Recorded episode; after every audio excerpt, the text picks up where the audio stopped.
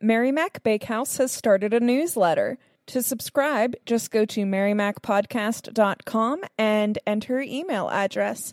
You will receive one newsletter a week about news from Standing Chimney, Mary Mac Bakehouse, and every other week, an exclusive recipe from this podcast. That's marymacpodcast.com.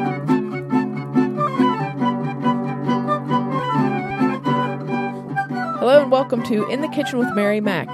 Today we have a very special cake recipe for you, and I think you're going to love it. We're going to do a little bit of history of where the recipe came from, but I decided to do the cake recipe itself first so that if you don't want to listen to this whole long podcast just to get to the cake recipe, you'll have the recipe because this is a good one. So I was looking for some new cake recipes to try online, and this blog popped up about a certain kind of a cake. I'm reading it. I'm like, ah, I don't know if that sounds right. So I start digging and digging and digging. Finally, I got to the bottom of this giant cake mine, I guess I would call it. and I found the name of the recipe, the original recipe, a little bit of information about it. So this is called a Denver chocolate pudding, and it comes from the Fannie Farmer Cookbook 11th edition from 1965. And apparently, in the 60s and 70s, this recipe was like the recipe. If you were having people over, you're having a party for special occasions, this was a really popular cake that people made. And I think a lot of cakes of this style were called puddings, where they were basically the format of the recipe determines if it's going to be called a pudding. And I've seen very old recipes that are similar to this that are called puddings, where you make a batter up and then you pour water over the top or boiling water or other liquids over the top and then bake it. And those are all called puddings. I have never seen one quite like this before. I've actually made those type of puddings before, and they are not like this one is when it's done. So this is really this is magical. It's it's really cool. It's um sort of like a deconstructed chocolate lava cake. yes, it's like um it's like a brownie floating in a lake of chocolate lava. That's what That's what I would have to say. I would have to say, but it is oh, this thing is so good and it's so simple I think that's probably why it was really popular because it's it seems like the recipes like recipes from that era tend to be either super simple or super complicated. There's no middle ground. It's either some crazy looking compilation of jello, olives, and lunch meats, or, you know, like the wacky cake that we did a while back. So this is one of those type of things. It's a nice simple recipe, easy to make. And like I said, I think that's one of the things, if you know anything about the Fannie Farmer cookbook, that's probably a good description of recipes that you typically find in there. They're reasonably simple, they have ingredients that you most likely have on hand, and they're just good, just good recipes. So, Denver chocolate pudding. This is what you're going to need for the base part of it.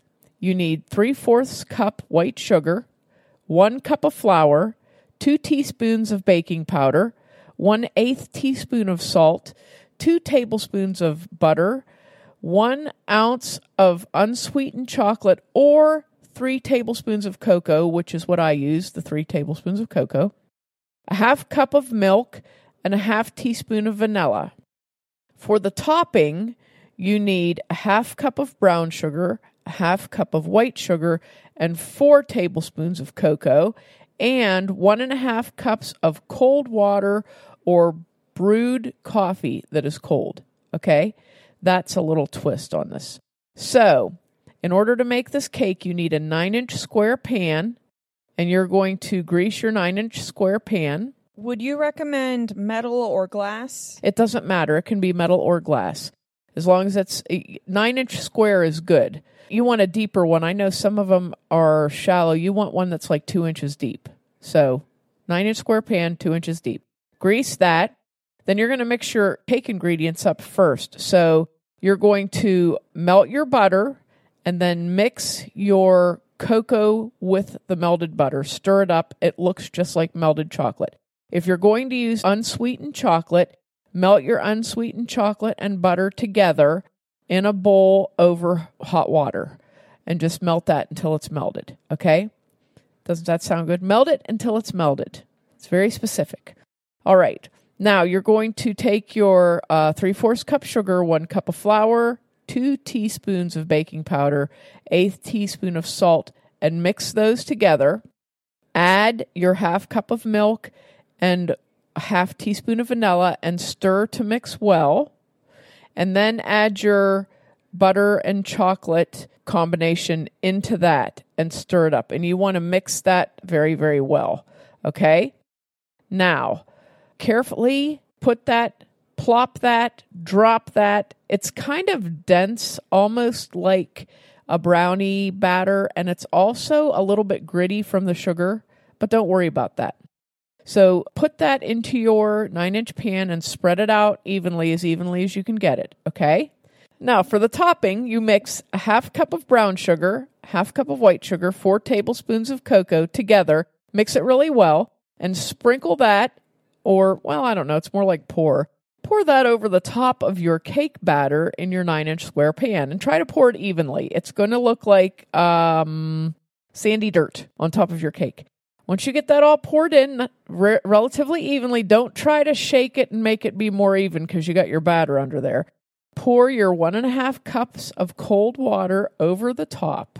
Then you're going to very carefully put this into the oven the oven is at 350 degrees. I should have told you to preheat this before you start it, but preheat this before you start it. Would you recommend so they don't spill water everywhere pulling out the oven rack once you put like that sand stuff on and then pour the water on? No, because the oven rack is jerky. You have to just real carefully slide it in there. I tried that and the oven rack like makes it slosh, you know. Okay. So just real carefully put the cake in and you're going to bake that for about 40 minutes. At about 30 minutes, your cake will look like an island of cake floating in a bubbling mass of chocolate lava. I mean, it's it's you know that's how it does. So I after feel like we need to film this, like, and do one of those time lapse videos. we just to could show the progression. we could do that. I think we could do that. So, how do you serve this thing? Well, the classic way of serving this cake is you take it out of the oven hot, and I mean it's going to be hot. Okay? You take it out of the oven hot. You don't want you okay, you can eat this cold. It can, you know, it can cool. My husband ate two thirds of this cake cold. Didn't didn't mind at all. He just ate it. But you take it out of the oven, let it cool for a little bit. I would say about 15 to 20 minutes. And then you carefully, and this cake is very sweet. It's not very rich, as you can tell by the ingredients, but it's very sweet. So, about a ninth, one ninth of this cake is about right for a serving.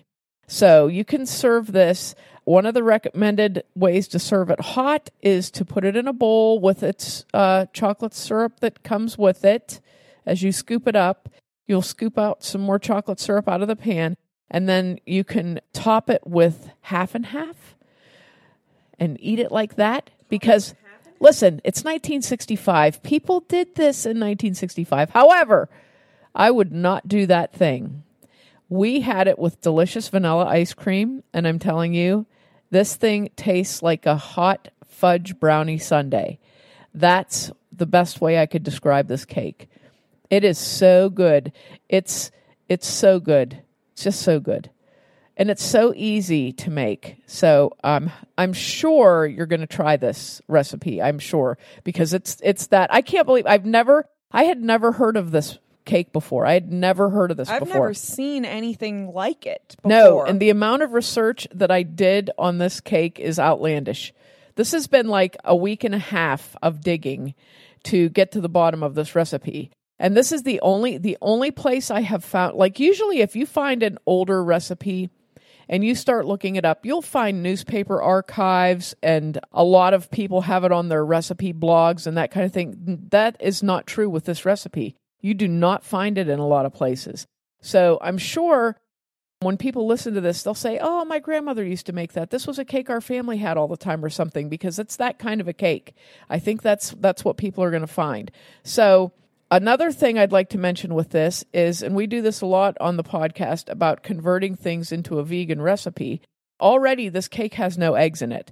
So, this is a great cake, obviously, for people that have egg allergies or avoiding eggs. And you're using cocoa powder instead of chocolate. Right. So that doesn't have any dairy in it. Right. You know, from the get go, it's really just the milk, right? Right. So if you if you use what I would use in this is I would substitute oat milk for the dairy milk. Almond milk, I don't know. When you get something that's boiling as hard as this is in the oven, I don't like almond milk in it because it kind of breaks down. But I would use oat milk in substitution for the milk and then use your uh, normal vegan spread or dairy free spread. And there you go. Now you have a delicious vegan cake. And that's that easy. It's that easy. Now, I don't think you could make this sugar free due to the incredibly high volume of sugar It is mostly sugar. Yes, it's this cake. This cake has um this is not a cake for people on a diet. this cake the the entire cake has uh one and three fourths cup of sugar in it. But when you consider that you're also making hot fudge syrup Yeah. and cake at the same time, you know, kind of you can kind of justify. You can justify. I actually saw a couple of blogs where they people tried to make this healthier, and I was just howling.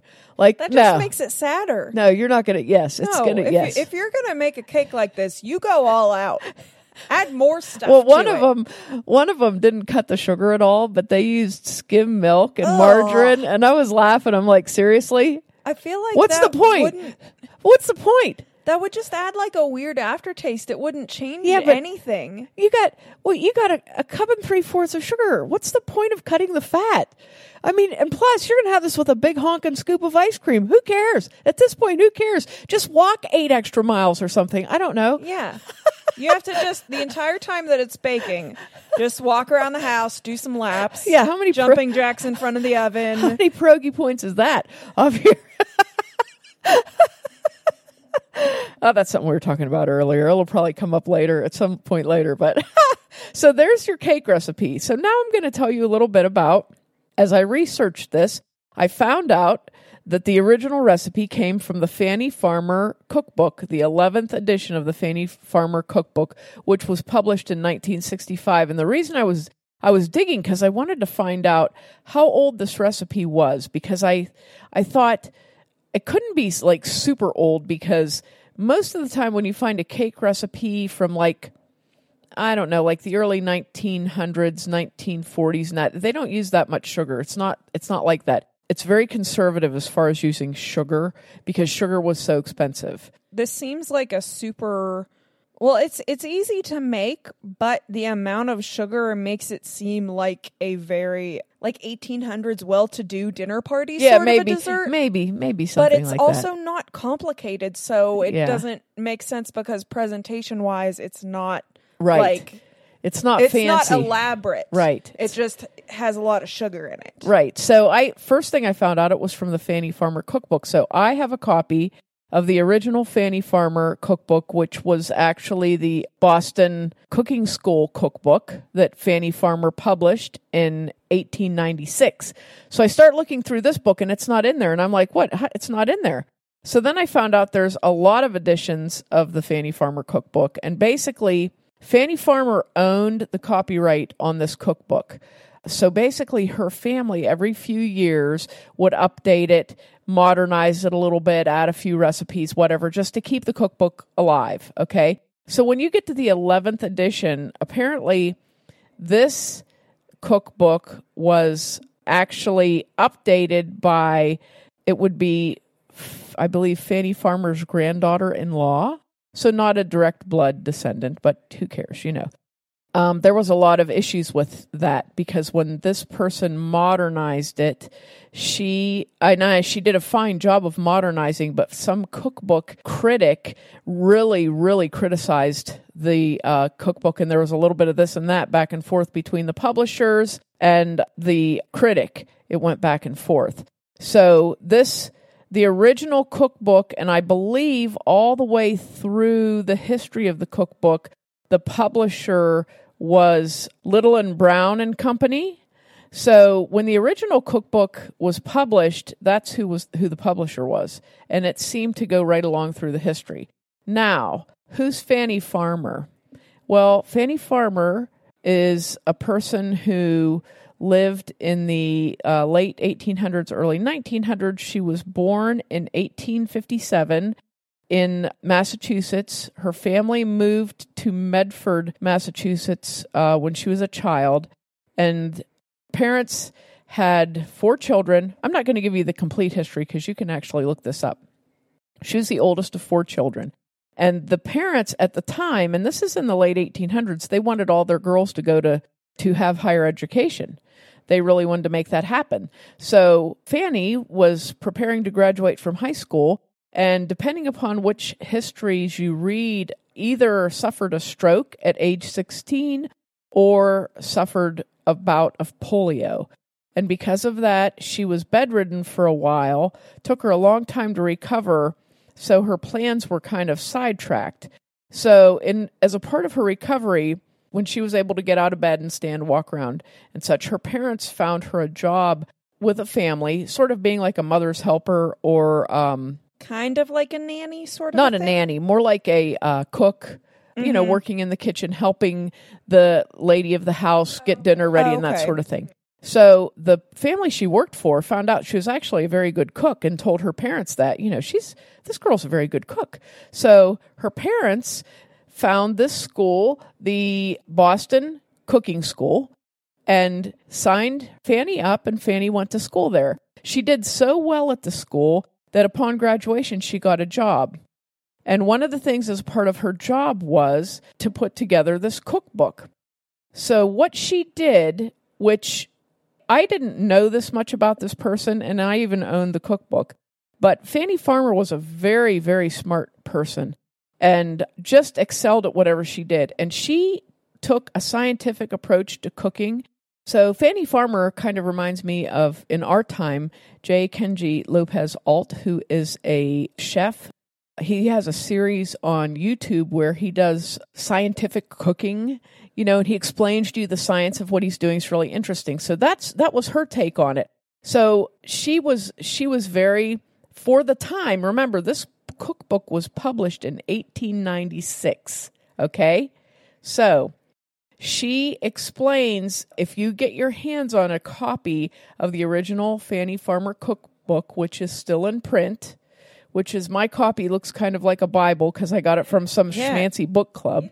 It's quite oh, fancy. It has, it's even got that gold stuff yes, on the edge of the page. It has the gold leaf. It has the ribbon bookmark. You can really tell that you haven't cooked over this cookbook no. much because the edges aren't stained at all. No, I've read like, it. They're not wrinkly. I've read it a lot, but not not cooked out of it. Or let me put it this way. I did cook out of it, but I did not do like I normally do with a cookbook and leave it lay there under what I'm doing, which is why yes. all my cookbooks look yes, my terrible.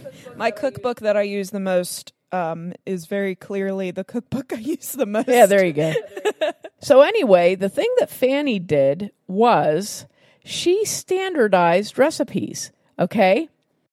Before Fannie did this, cookbooks were basically they were called cookery books. Cookery was the the art of cooking is called cookery, okay? So what these books did was they gave you a recipe which basically used handfuls, scoops, pinches, various measurements like that. So she did like a standardized system of measurements. Right. So what she did was she took recipes and using measurements and science and her own experience, she took recipes and standardized them. So let's say, just for example, if you were making a cake, okay? So somebody might have their cake recipe and say two handfuls of flour, one handful of sugar, two scoops of butter, a pinch of salt, you know, bake until brown, that sort of thing. So, depending upon the size of your hands, your cake is going to be very different from the person who made this cake. So, basically, by her standardizing recipes, that meant that everybody who made that cake, as long as they followed directions, which as we know that I'm not that good at, but as long as you followed the directions, your cake would come out as good as anybody else who made that cake. As opposed to those poor people who had a had okay, I had a terrible pie experience, which I believe I've spoken to before on this. That somebody told me um, I needed six tablespoons of flour, and then told me, "Oh, you probably used a regular tablespoon. I mean the kind that you use at the dinner table." Okay, totally not a tablespoon, right? So was a lot more flour than I used. She took the guesswork out of cooking, so people who were really not good cooks were able to be a pretty good cook.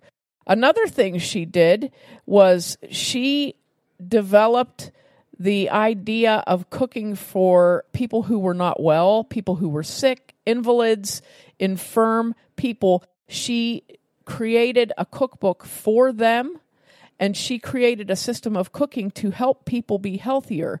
So if you were someone who who was suffering from an illness or someone who had a chronic disease or something like that, this was designed to help you to eat healthier, to help you to get better.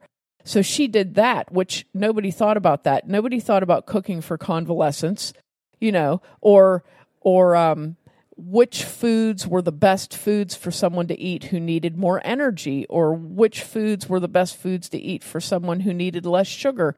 People didn't think of that in the 1800s. This cake recipe is not for people who need less sugar. Okay, this is for people who needed a lot more sugar. The the cookbook in general, but um, that's really neat because it's also very simple recipes. So, like for example, because it's the late 1800s, early 1900s, if you had polio, you may not have full use of like your hands. So you can't necessarily do like super complicated pie techniques.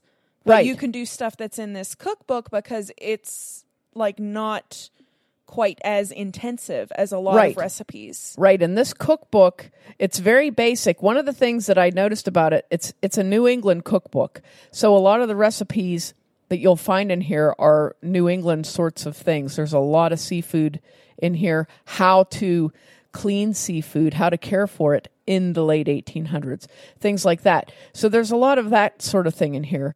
And the really interesting thing when she she put this cookbook together, she was actually at the time she was sh when she graduated from the cooking school, she had been hired and she was like the assistant director and ended up becoming the director. So she, you know, that's a pretty prestigious position. So she develops this cookbook, goes to Little and Brown and Company and wants to publish it and they said, "Oh yeah, we'll publish it, but we don't know how it's going to sell." So the only way that we'll print this is if you pay for the first 3,000 copies to be printed. That sounds crazy, right? That's a lot of copies to pay for yourself. However, because she did that, she owned the copyright to the cookbook. Which a lot of people probably didn't own the copyright to their own books Right. at that time because they like the publisher would just have it. Right. So when she so she went ahead and paid for that and had it published and it became a bestseller. During her lifetime, she died in 1915.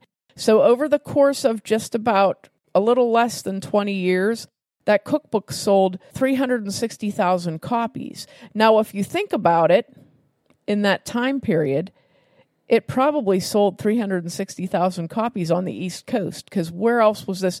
You know, you weren't selling this. Yeah, it wouldn't have been nationwide Right. or worldwide. Right. And really, as a nation, where's it going to go? Okay. Maybe out to California. It may not have even gone like fully south. It may just have been Right. the northeast. right. So during her lifetime, she did really well with sales from this cookbook. She actually did really well. The cookbook sold for $2, real bargain. And it, it was actually known as the Homemaker's Bible or the Bride's Bible. Is that why it looks like a Bible? No, hers they didn't look like it. Just mine does. I don't know why mine does. I got it from It's so fancy for a cookbook. I got it. I it just from can't get over it. I got it from Fancy Publishers Incorporated. but um, it was known as the bride, yeah, the bride's Bible, the homemaker's Bible, whatever, because it's full of basic information.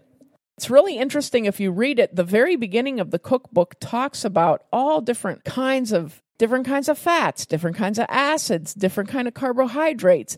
It talks about a lot of scientific things. There's a big section which this this just cracked me up. How to build a fire.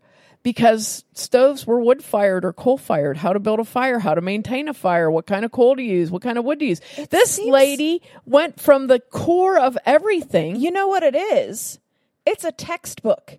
It's not a cookbook. It is a Yes. textbook for cooking. Yes, it's a textbook for cooking.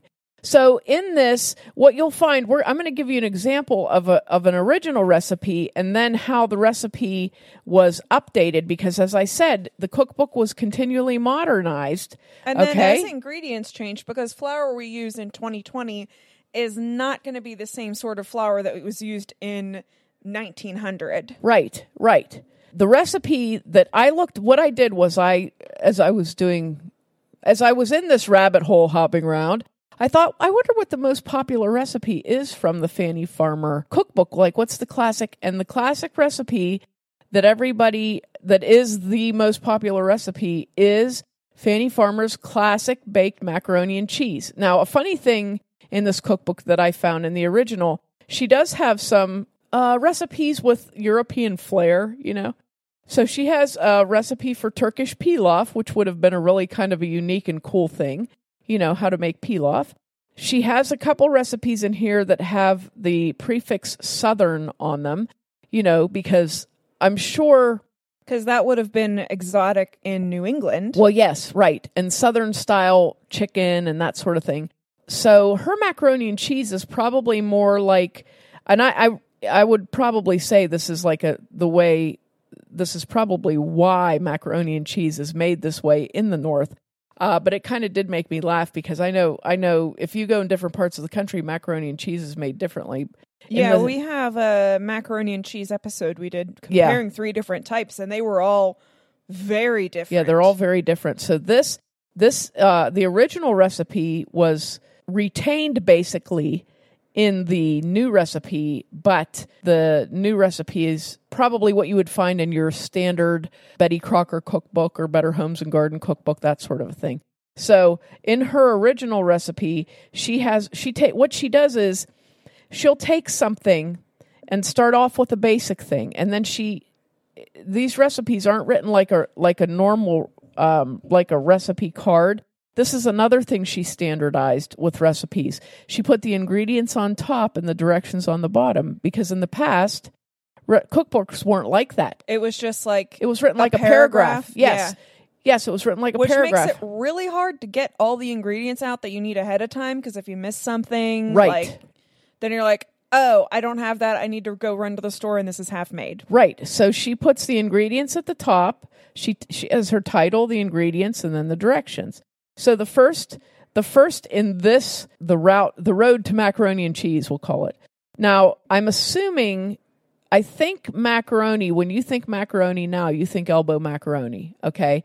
Uh, at that time, spaghetti would have been macaroni. It Wait, wasn't so this was spaghetti and cheese. Well, macaroni was, you know how we call pasta It's all different kinds of pasta. Okay, macaroni was sort of like a generic term then. Okay, and you have to also remember that these people were not Italians. There's not Ital. This is not. These people weren't Italian.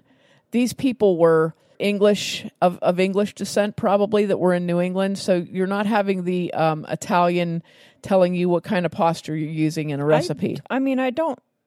I've never seen Italian mac and cheese before. no, but But- but what I'm saying Yeah. is, you know, just think for example, German. German, you have uh, German noodles, and then Mm-hmm. you have a couple different kinds of German noodles that have different names, but none of them is spaghetti, right? Yeah, yeah. Yeah, so this is probably, I would say, comparable to spaghetti because she talks about breaking the macaroni up into small pieces.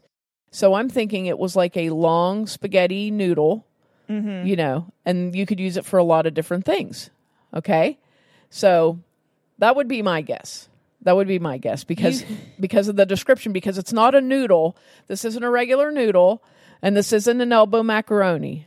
You told me a little bit about this recipe off air, but not that part, and I'm I'm just still trying to wrap my brain around that. You know the So one I'll thing- just, it'll just take me a couple minutes while you're going through the recipe for you to be like, spaghetti and cheese. Like, The thing that keeps popping into my mind is the Yankee Doodle song where it says, yeah, stuck a feather in his cap and called it macaroni. Well, you know darn well the feather was a long feather. It wasn't just, you know, so it obviously didn't look like an elbow See, I always thought macaroni was like an adjective of saying like like that was a slang for neat or whatever. I think it was a slang for cool back then, but I think also macaroni was long because a feather is long and like, also dang, cool. that guy looks macaroni. Yeah, what people a are like- weird compliment. People are like, I want to bring that back. I'm going to start calling people macaroni and just not explain myself. that coat is macaroni. Oh, heavens, heavens. So her first recipe here is for boiled macaroni. And you need three fourths of a cup of macaroni broken in inch pieces, two quarts of boiling water, one tablespoon of salt, and a half cup of cream. So she says cook the macaroni in boiling salted water 20 minutes, whew, or until that must have been 20 some minutes? macaroni, or until 20 soft. 20 minutes? Hey, this is 1896. We don't know what macaroni was like then. It could have been made from cement. Drain in a strainer, pour over it cold water to prevent pieces from adhering, add cream, reheat, and season with salt. So there's your boiled macaroni, and you're serving it with heavy cream over it, right? Now step down macaroni with white sauce. Kind of the same directions. Three fourths cup of macaroni broken inch pieces, two quarts boiling water, one tablespoon salt, one and a half cups of white sauce, which is your standard white sauce, flour, butter, milk. Okay?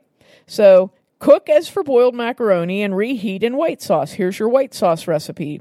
Melt two tablespoons butter, add two tablespoons flour, one half teaspoon of salt, and pour slowly one and a half cups of scalded milk into it. And then, you know.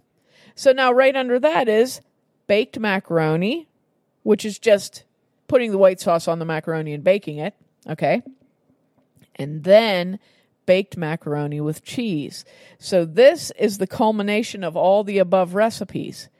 So you're going to take your macaroni that you boiled already for 20 minutes and drained and rinsed in cold water. And bake it some more. and you're going to butter a baking dish and you're going to take some cheese. It doesn't describe what kind of cheese, but I'm sure this is a whatever kind of cheese you have kind of a thing. Would it be farmer's cheese? It could be.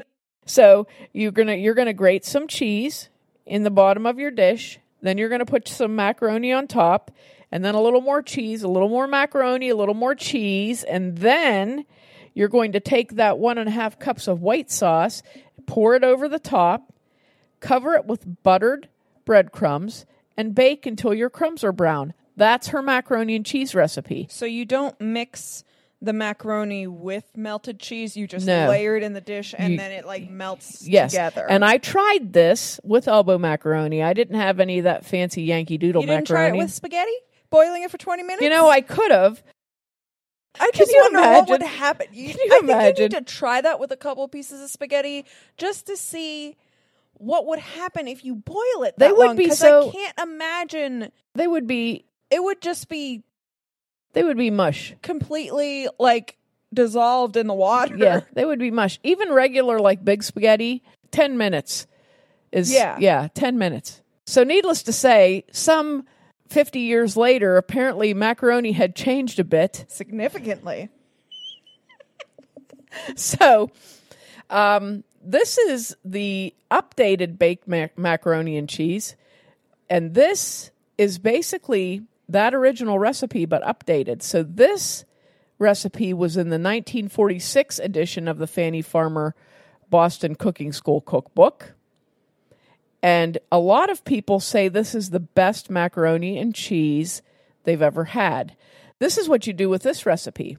You need one eight ounce package of macaroni, four tablespoons of butter, four tablespoons of flour, one cup of milk, one cup of cream, half teaspoon of salt, freshly ground black pepper, two cups of shredded cheddar cheese, and a half cup of breadcrumbs toasted in butter. Okay? So you're going to preheat your oven to 400 degrees. You're going to cook and drain your macaroni according to the package directions, which I'm How sure do not take. I'm I'm going to say seven minutes because that's typical for elbow macaroni. Seven minutes. Hear that? So, drain and cook your macaroni for seven minutes, no matter what your package says. and and then drain that in a large saucepan. You're going to melt your butter. Take your flour and mix it with the salt and just a just a shake of pepper. Um, and you're going to use a whisk to stir that into the butter and then add your milk and cream gradually, stirring constantly to make a nice white sauce. When it gets to the boiling point, you're going to time it and boil for two minutes and you're going to keep stirring it. Okay? Once you've got it, it'll be like nice and thick. You're going to get to that thick part. You're going to reduce the heat and just let it cook for about 10 minutes and keep stirring it.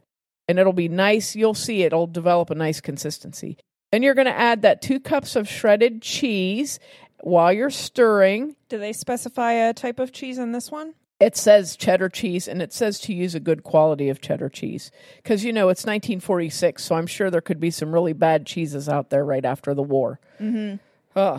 So you're going to get your stir that while your cheese melts. Once your cheese is melted, take it off the heat, and then you're going to put your macaroni into that and toss it around to coat it really well. Then you're going to transfer your cheesy macaroni into a buttered baking dish, sprinkle it with those breadcrumbs, and bake it for 20 minutes until the top is golden brown. And that is the Fannie Farmer classic macaroni and cheese. If you noticed, it's almost the same as the other recipe because you're using a white sauce. You're putting cheese in the white sauce, though. You're not layering it in with the macaroni because you're incorporating into the sauce. You're using the toasted buttered breadcrumbs to bake it on top. So it's basically the same sort of recipe. So now, how does this compare to what we would typically think of as like a southern mac and cheese that's really cheesy? In a southern mac and cheese, there would also be four eggs in this. There'd be more milk and four eggs. No, they uh, southern macaroni and cheese usually does not use a white sauce. It does. You don't make a creamy cheese sauce. What you typically do for that is you blend melted butter, milk, and eggs, and you get that all warmed up on the stove, and then you add a whole lot of cheese to that, and then you put your macaroni into it, stir it well, and bake it. So it comes out. Um, it's not thickened. The eggs do the thickening while it's baking. Yeah, it seems like I like call this it doesn't have quite as much cheese as I would expect. No, but this makes a cheesy sauce. It, Yeah. Mm-hmm. It's a very it's a very nice rich sauce on it. So that's and that's usually what I would say is like the northern style of ma- of macaroni and cheese is some people don't bake it even. They put the cheese sauce on it and it's that's the macaroni and cheese. So so it's like a macaroni and cheese sauce Right. instead of right. mac and cheese. Right, but this is baked, which Mm-hmm. is a little different, which I'm sure the time was like, ooh, baked macaroni and cheese. Who Very ever heard of fancy such a- yeah. toasted breadcrumbs Who's on the heard of such a top? thing? So that's an updated, you know, but but again, there you are with your standardized recipe, and and you could go within that recipe. You could change the type of cheese you're Mm-hmm. using, you know. So it's a good recipe, and it holds up. That's the thing when you think It about needed it. very little modification. right? Very slight modification. it. Even after 50, I mean, even after a 100 years, Right. you wouldn't need much modification to still have that recipe be good. Right, and another thing is Fannie the Fannie Farmer recipes use very basic ingredients. So it's not usually the average household would have all of those ingredients. Now, if you look at the old cookbook, like I said, there's a ton of seafood in there. So the average New England household would have Yeah. all of those things In readily Western available. PA, you may not have all the seafood stuff readily available to you, but you like the standard pantry ingredients. There's Yes. so much stuff with the regular pantry stuff. Yes, yes. So it's it's uh it's you know it's very good. Now after she published after Fannie Farmer published her cookbook, she uh, kind of went on tour with it. She did public cooking. You know how they do those cooking shows now, where you buy an expensive ticket and go to a theater and watch somebody cook on stage. She kind of did that around around the uh, New England area for a while and went out and did live cooking demonstrations. And she actually, um, I, I read an account that she didn't like to cook on stage because she got distracted by talking. So she had assistants do the cooking because she kept burning stuff. I swear, it's like she's almost like 1900s Julia Child yes. because Yes. the the whole um cookbook standardization thing that's kind of like what Julia Child did when she made these French recipes into like using American measurements so that we could make them at home and because like American ingredients are different than European ones modifying it so that the end product is similar to what the end product would be in France using French ingredients. Right, right. And she she did um she really did make American cooking she popularized this style of American cooking where it's uh, basic, simple, basic ingredients to produce a good meal, to produce a good food. You know, so that's I think that's probably one of her many claim to fames. So she did these. She taught for years. She actually had her own cooking school, the Fannie Farmer Cooking School. She did several cookbooks. She popularized the idea of food science for the homemaker. And I think food science, we probably think that's a modern term or a modern idea. And I know everybody always thinks of it associated with molecular gastronomy. Right. And I think when you think about this person did this because she was just such a go getter. And she did this even after being an invalid for so long and having some health issues. She did this. And it's just so interesting to think about that somebody in that time period in the late 1800s developed the idea of food science. She may have done that because Right. she had been an invalid for so long and couldn't get up and do stuff Yes. for a period of time. So that was present in her mind, whereas somebody who didn't go through that may not have even considered that being a possibility. Right, right. So I think I, I- just thought it was amazing. I was thinking, you know, it's all this um, with the hundredth anniversary of women's suffrage and talking about all the things that women have done that have just been bypassed. This is a pretty big one because this is something that has benefited everyone. I have never even heard about her before today.